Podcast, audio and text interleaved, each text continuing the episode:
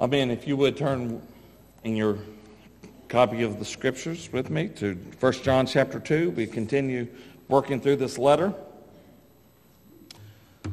that John has written, and John's concern has been to give us the marks of a true believer and setting those out. What does it look like to be a genuine believer? And he's given us three tests. Do you remember what those tests? Some of them we've seen already. We've seen a moral test.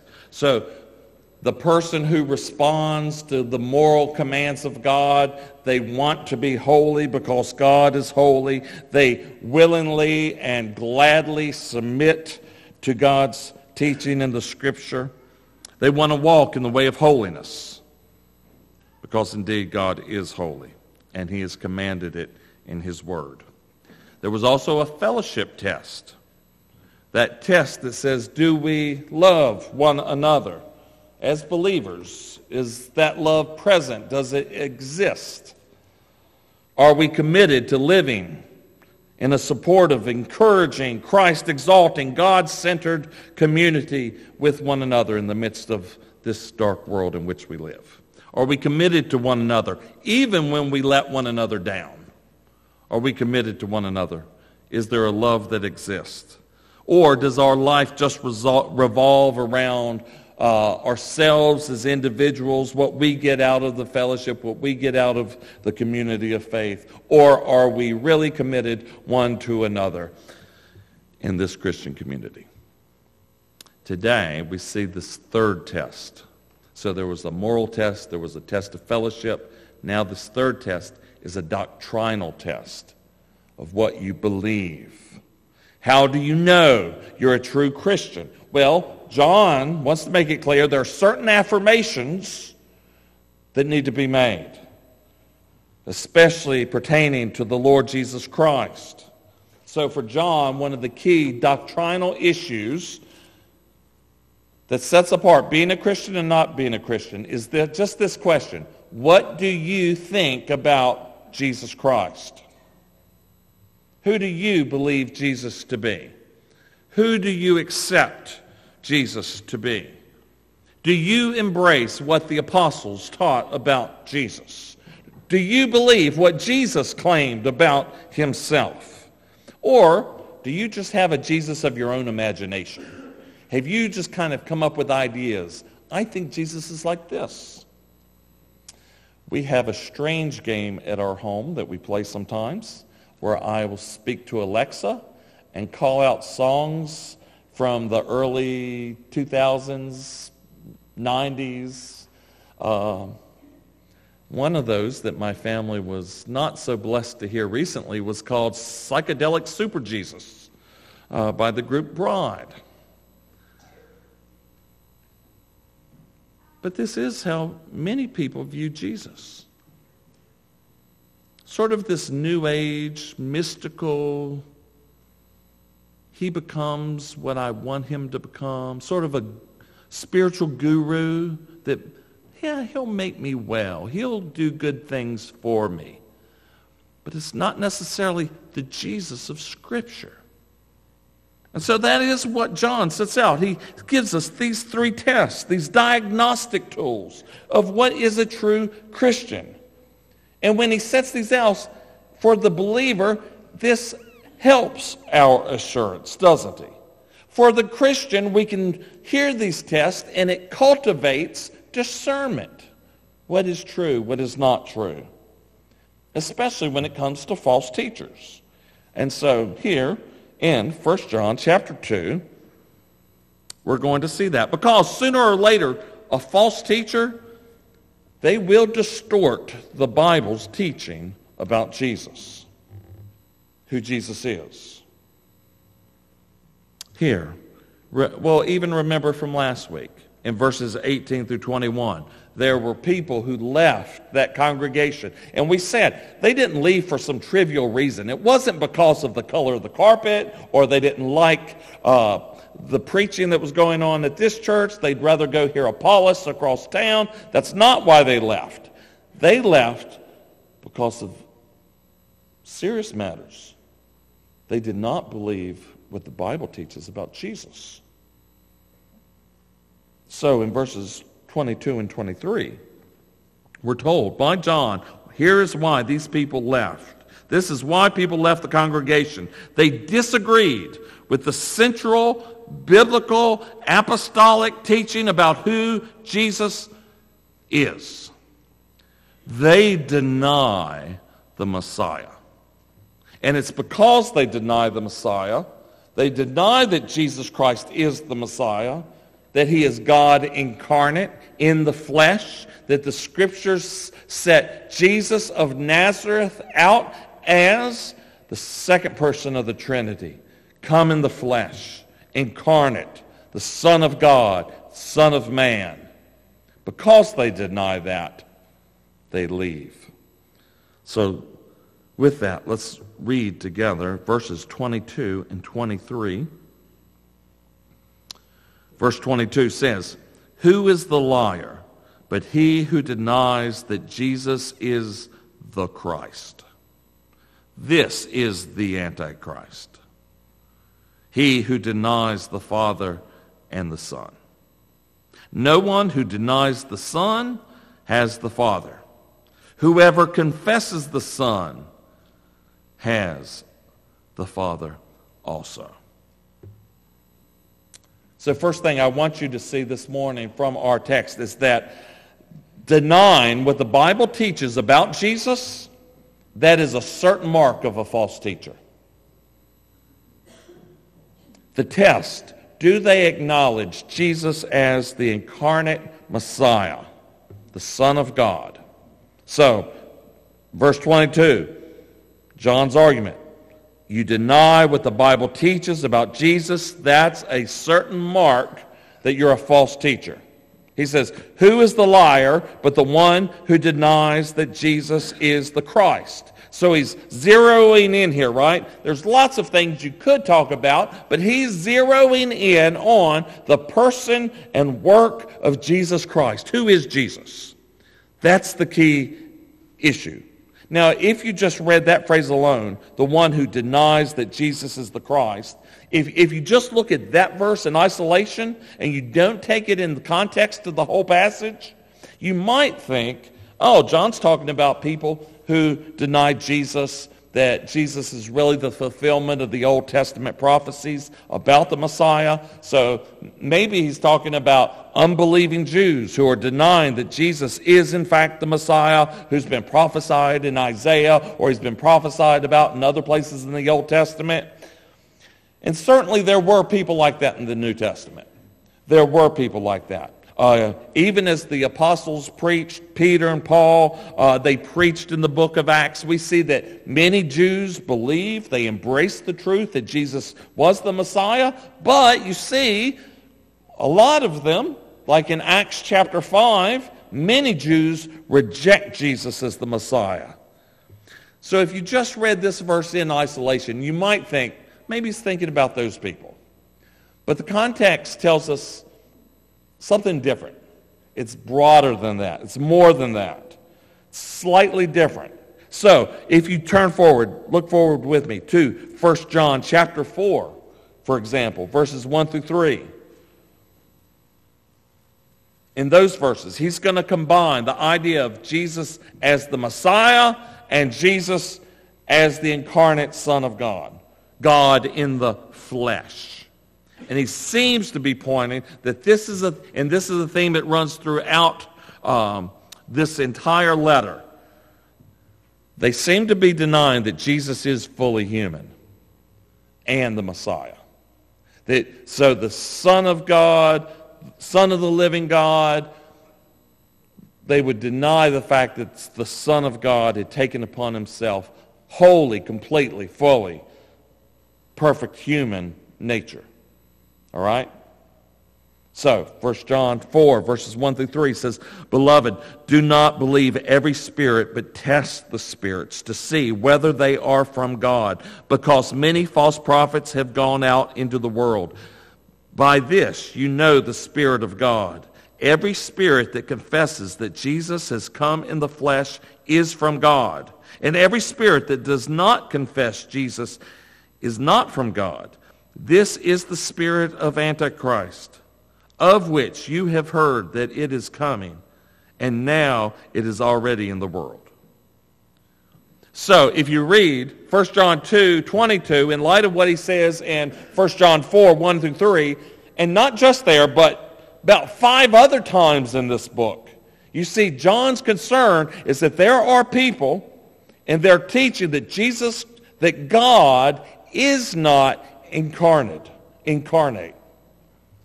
The second person of the Trinity, they would say, is not come in the flesh. That the Messiah is, in fact, is distinguished from Jesus of Nazareth. So you can picture it. Jesus of Nazareth was a real person, but the Messiah is a spirit entity. In fact, Eusebius' church history names one such person, Cerinthus. And he taught that there was a Jesus of Nazareth, and there was a Messiah who was a spirit figure. And for a while, the Messiah inhabited Jesus of Nazareth, but just prior to Jesus of Nazareth's crucifixion, the Messiah left Jesus of Nazareth. So when Jesus of Nazareth died on the cross, the Messiah did not die. The argument is that the Messiah is the spirit figure. He has never taken on flesh. He may have been contained inside of Jesus of Nazareth, but he was always separate, always separate, always eternal and perfect and an unembodied spirit. So this argument is there is a person of Jesus of Nazareth and there is the spirit of the Messiah, but they're not the same. Even if the one dwelt in Jesus for a bit, they're completely separate. And John is saying, no, no, no, no, no, no, no. That is wrong. It is wrong because the Bible tells us who Jesus is. The Bible says who the Messiah is. The Bible says that Jesus is the Son of God and has become flesh. He is both fully human and fully divine. That two natures are perfectly united in one person. Jesus the Messiah, the Son of God, God in the flesh. That is who our Savior is. That's who Jesus is. That's the Jesus who we proclaim. He lived in a human body. He was human just like us, yet fully divine. He suffered. He bled, he died, he was raised again the third day according to the Scriptures. When he's raised, it's that same flesh, but now it's glorified. So that John Duncan could say in the nineteenth century that right now the dust of earth sits on the throne of heaven. The dust of earth. A man, flesh, blood, sits on the throne of heaven. He sits at the right hand of the Heavenly Father. That's the Jesus proclaimed in the Gospels. And John's saying here that there are people in this Christian community and they deny that Jesus is God in the flesh. They've denied that he's the Messiah come in the flesh. They deny. And if you deny that, you're a false prophet. He says, if you deny that, you are the Antichrist. So wherever you hear a denial or a distortion of the Bible's teaching about Jesus, John says, I give you the Antichrist. He doesn't back down in his language, does he? That's strong language. Now, we should even pause there. So, so often we think that's something coming later on. Uh, it's not going on right now. It's something that's going to happen just before the very, very end of time, right before the second coming of Christ. But here's John in the first century saying to this Christian congregation, wherever you see the Bible's teaching about Jesus denied or distorted, I give you the Antichrist. What's, what's John's point? He says, look around you.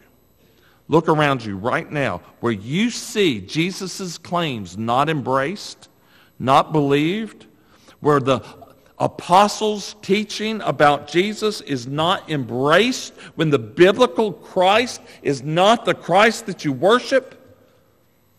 When you see that, that's the spirit of Antichrist right there.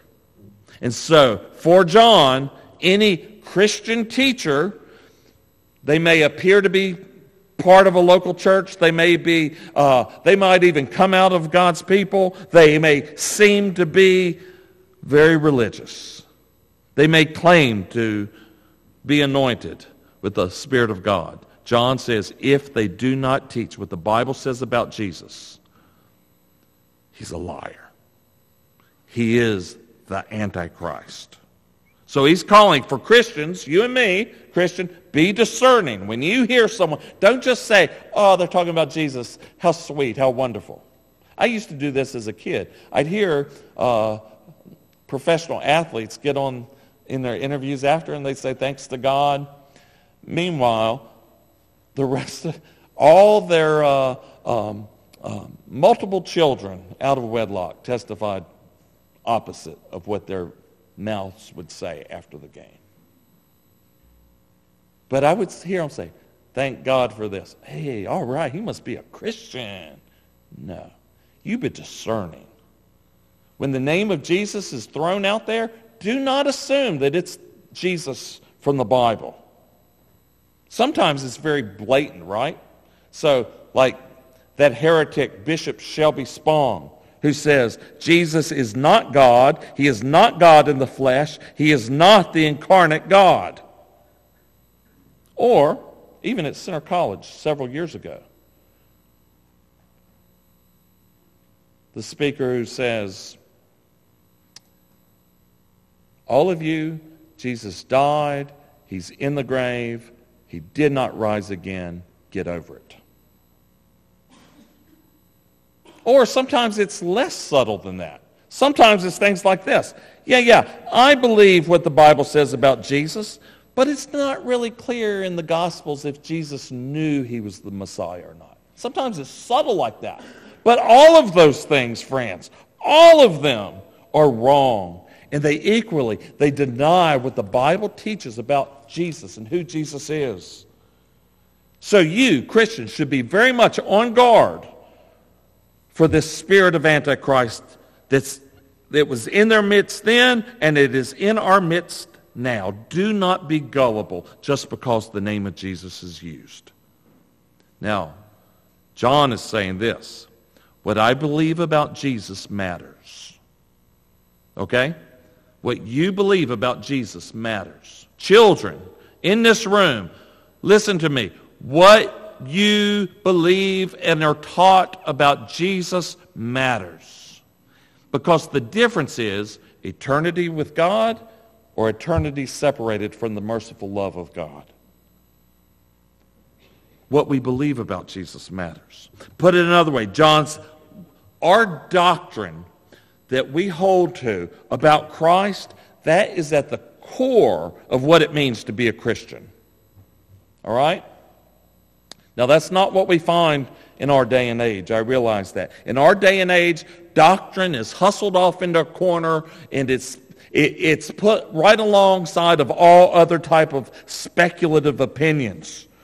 But the idea today is that if you really believe those doctrinal beliefs are true, then you're incapable of being tolerant. Because you know what? Tolerance is the only thing that is permitted today. But if you really believe these statements are true, that there is no way to the Father except through the Son, you know what that means if someone has a different view? Now, I don't want to be too shocking. That means someone is wrong. But in our day and age, that's the last thing most people would ever want to say. That someone else is actually wrong. The spirit of this age says, no, no, no, we can't believe that. We we can't. And, and certainly we, we can't believe that what a person thinks about Jesus Christ, that that's the difference between eternal life and eternal condemnation. We can't believe something like that. But my friends, that's precisely what John says. That's why what we believe about Jesus matters. It is the difference between heaven and hell. And John puts it boldly, right? And that's maybe shocking to us today. But why does it matter? If Jesus is not the incarnate Son of God, he is incapable, incapable of bearing your sins. If he is not the incarnate Son of God, he is incapable of bringing you into fellowship and a right relationship with the Heavenly Father. He's incapable of doing that. If you do not believe Jesus is who he said he is, you can't participate in what Jesus says he did. And so for John, there's a link between those two things, who Jesus is and what Jesus did, his person and his works. So what does it mean when we say Jesus is Lord? What does it mean when we say Jesus is the Messiah? What does it mean when we say he is the Son of the living God? What does it mean when we say that he is God in the flesh? What does it mean when we say he was crucified, dead, buried, and raised on our behalf? All those things are essential. Doctrine matters. Christians, early on, made very strong statements about who Jesus is. Let me give you a couple examples. First off, the Apostles' Creed. There is a sentence about the Father. You know it? I believe in God, the Father Almighty, creator of heaven and earth.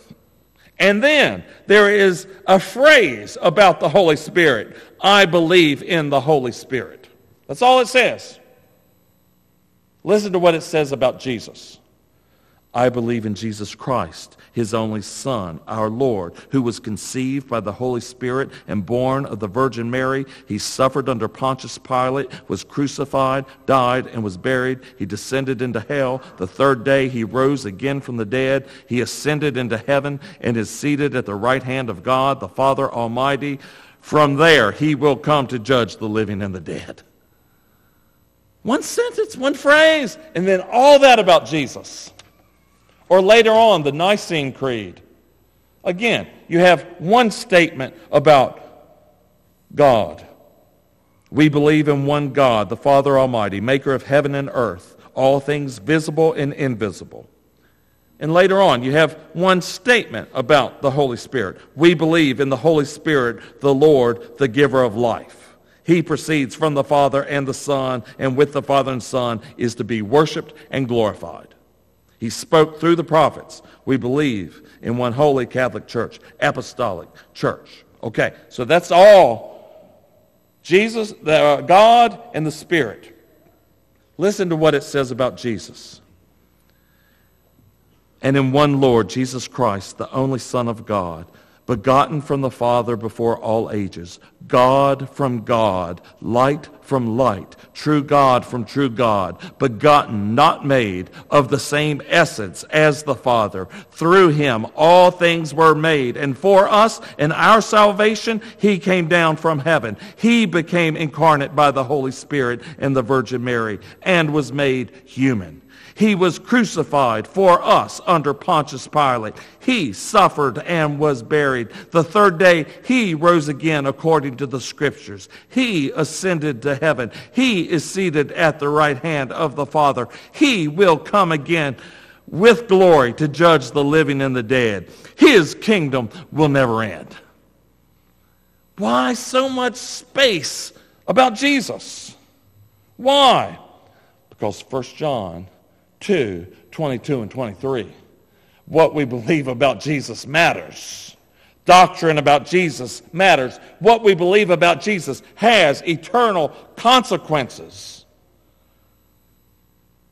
The Second London Confession of Faith. What about Baptist? Oh yeah, there is a statement about God the Trinity. But then later, chapter eight, one of the largest chapters in the Confession of Faith says, is all on Christ the Mediator. I think it's ten marvelous paragraphs I won't read all those. But it's marvelous. But why? Why spend so much time focused on Christ? Why is it this brief statement about God, a brief statement about the Spirit? Why then these long sections about Jesus? Because First John chapter two, verses twenty-two and twenty-three. What we believe about Jesus matters. If you don't get Jesus right, everything else goes wrong. That's what John's saying. What you believe about Jesus matters. The Bible's teaching about Jesus matters. That's a mark of a false teacher, to deny what the Bible teaches us about Christ. And then I want you to notice it's got spiritual devastating consequences, doesn't it? What's the consequences if you fail to get the Bible's teaching about Jesus right? Well, verse twenty-three, John makes it clear, right? Denial of the Bible's teaching about Jesus leads to spiritual disaster. To deny the Son, he says, verse twenty-two, is to deny the Heavenly Father. So you can't have a relationship with the Heavenly Father apart from the Son. John fourteen, six, what does Jesus say? No one comes to the Father except by me. So if you deny Jesus, you deny the Father. When Jesus says, no one comes to the Father but by me, he doesn't mean, just mean, that no one comes to the Father but by a person named Jesus. No, he means, no one comes to the Father but by me, the real me, Jesus of history. Not the Jesus of your imagination, but the Jesus of Scriptures, the Jesus the apostles preached about, the Jesus who is recorded in the Gospels, in the New Testament, the Jesus who is pointed to in the Old Testament. To deny him, verse twenty-two says, is to deny the Father. And verse twenty-three goes on, right? And says, to deny the Son means you do not have the Father. To deny Jesus of Scriptures is to deny the Heavenly Father. So, even if someone says, oh, I have a relationship with God, I know God, I'm good with God, I know the God of heaven and of earth, but I don't really believe all that about Jesus, that person is a liar. A liar.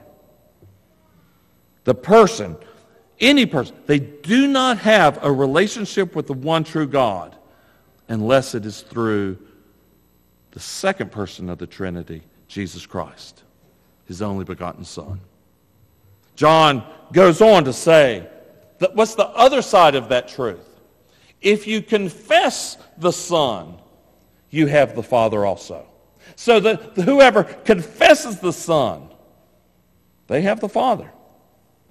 Now, John does not just mean some kind of bare mental assent. Oh, yeah, yeah, I believe in Jesus. Some kind of half-hearted, like, yeah, I can assent to that proposition.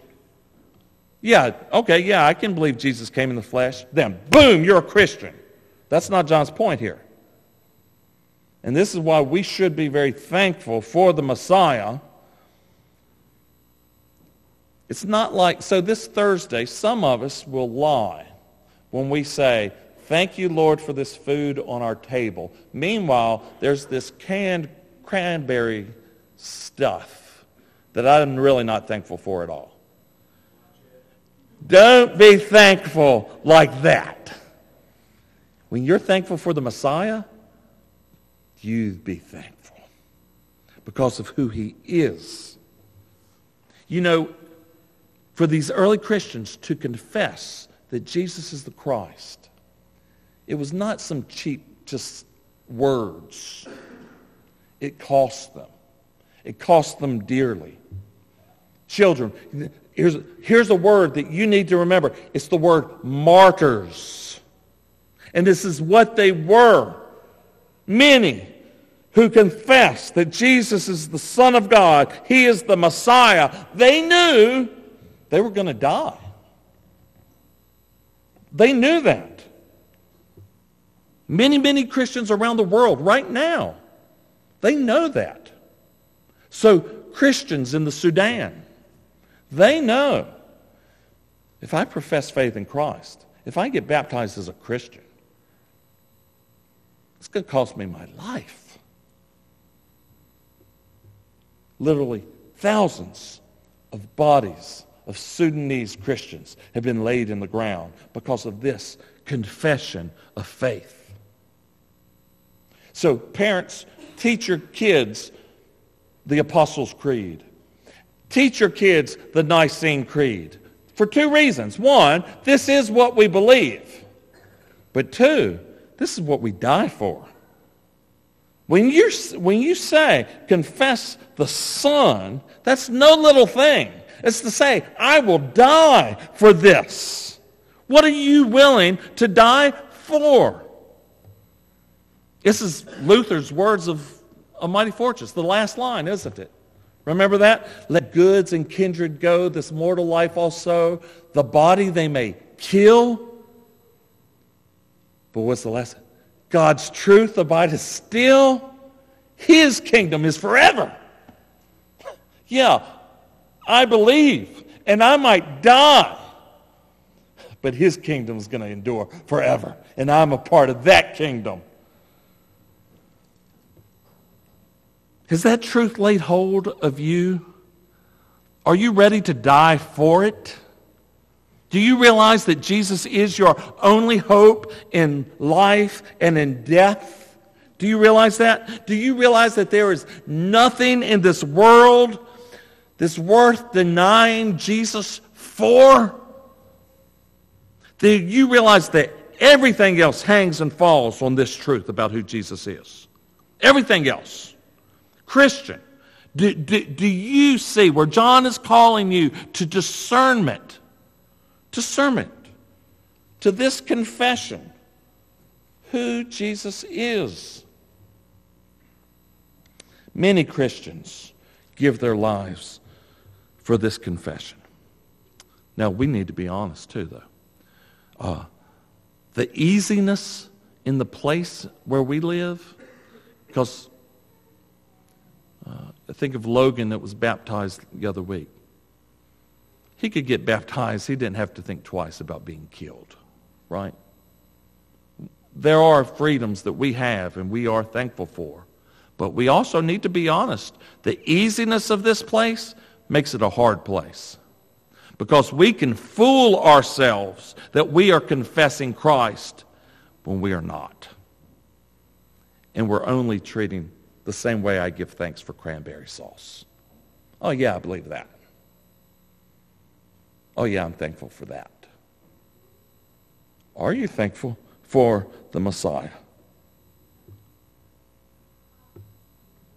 When we say that, you do realize, and probably we should say this more. It shouldn't go without our attention. When we say Jesus Christ, it's not Jesus' last name, right? It's his title. It means Jesus the Messiah. Jesus God's King. So do you confess that Jesus is God's King?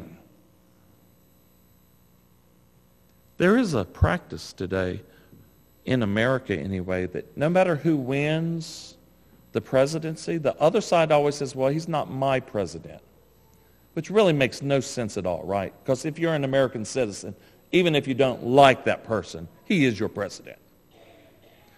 But it would be unthinking to say, I'm a Christian, but Jesus isn't my king. I'm a Christian, but he's not my king. There's no such thing as a Christian who doesn't believe truly and biblically about Christ. Is he your king? Have you bowed the knee to Christ? Some of you need to do that. Some of you, you in the easiness of this place, you've, you, you've, uh, you say, yes, I believe, but you've only treated Jesus with this casual indifference that, yeah, okay, I'll believe in that. But you don't follow him. He's not your king. Bow the knee to him. Confess him as Lord. May God grant that that would be the case that he would grant us grace to truly trust in Christ alone for our salvation as he is offered to us in the gospel. Let us confess him rightly. And as we do, we'll be thankful for the Messiah. So that's our only hope for life or in death. Let's pray, shall we? Lord God, we come to you and uh, we ask that you would guard our hearts against wrong thinking about our Savior. Lord, would you grant that we would truly trust in him and we would truly confess him, not just with our lips, but with our very lives. Lord, we dis- may we disdain the easy believism that is so prevalent in this easy place. But let us, as we bow the knee to Christ, say we will serve no other.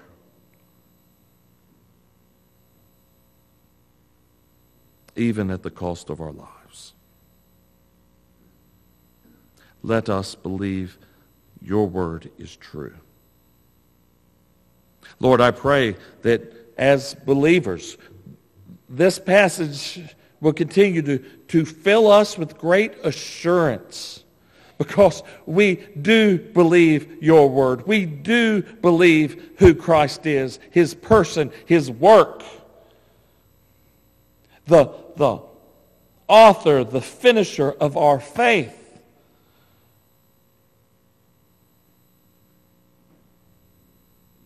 The hinge upon which our Christianity rests. And Lord, may who he is bring us assurance that it's not about our greatness, our merit, our worth. It's about his glory. His perfection, his righteousness, his glorious substitutionary work on our behalf. Cause our hearts, even this week, as we enjoy all the trappings of the holiday, to most of all be thankful for the Messiah, Jesus Christ our Lord, in whose name we pray. Amen.